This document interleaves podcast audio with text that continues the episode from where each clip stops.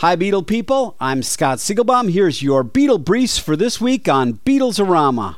In celebration of the upcoming releases of McCartney and McCartney 2 remastered CDs, PaulMcCartney.com is seeking fans to create a video of themselves singing Maybe I'm Amazed.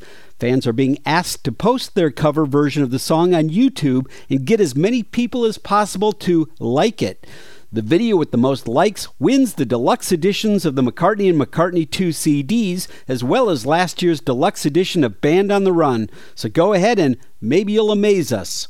Paul, along with HP, has begun turning his work since leaving the Fab Four into a digital cloud archive. The archive will include over 1 million items, including photos, video footage from concerts, film, videotapes, recordings, paintings, and memorabilia.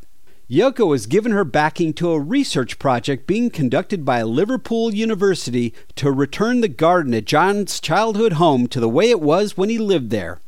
And finally, Baskin Robbins is holding an online contest to bring back a flavor from their past.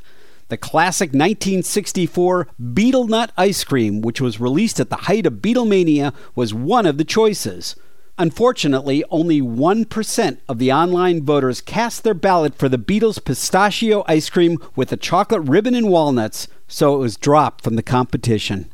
Check out rare Beatles signed artwork as well as famous Beatle photographs and animation at rockartshow.com.